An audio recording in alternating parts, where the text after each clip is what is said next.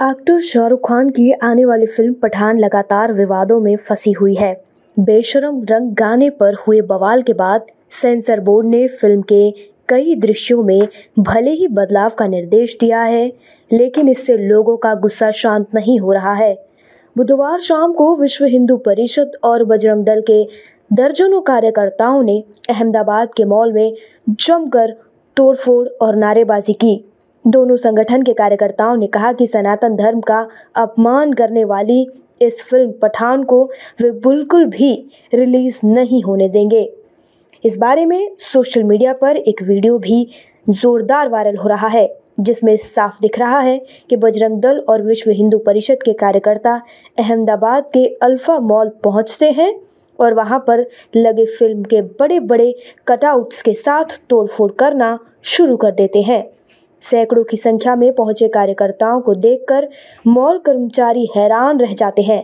वे उन्हें समझाकर रोकने की पूरी कोशिश करते हैं, लेकिन लोग उनकी एक भी सुनने को तैयार नहीं होते। बजरंग दल के कार्यकर्ताओं का गुस्सा इतने से ही नहीं शांत हुआ। वे शाहरुख खान की फ़ोटो को अपने पैरों से कुचल देते हैं और जय श्री राम के जोरदार नारे लगाते हैं। कार्यकर्ता आरोप लगाते हैं कि एक खास एजेंडे के साथ फ़िल्में बनाकर सनातन धर्म को चोट पहुंचाई जा रही है।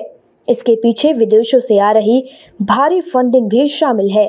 वे मॉल के कर्मचारियों को चेतावनी देते हैं कि अगर उन्हें पठान फ़िल्म के शो चलाए तो उन्हें फिर से लोगों का आक्रोश झेलना पड़ेगा।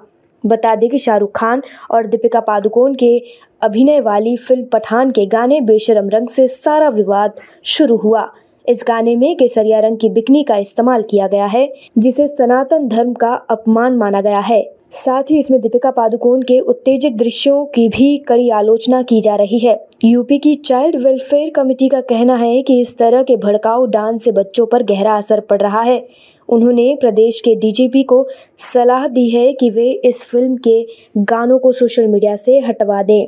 आपको बता दें, रिपोर्ट के मुताबिक इस वक्त बजरंग दल के कार्यकर्ताओं और विहिप के कुछ कार्यकर्ताओं, कुल मिलाकर पाँच लोगों को गिरफ़्तार कर लिया गया है। अब खबरें पाइए सबसे पहले। हमारे मोबाइल न्यूज़ एप्लीकेशन पर। एंड्रॉइड या आईओएस प्लेटफॉर्म पर जाइए एच डब्ल्यू न्यूज़ नेटवर्क को सर्च कीजिए, डाउनलोड कीजिए और अपनी सुविधानुसार भाषा का चयन कीजिए। खबरों की भीड़ में अपने काम की खबर पाते रहिए।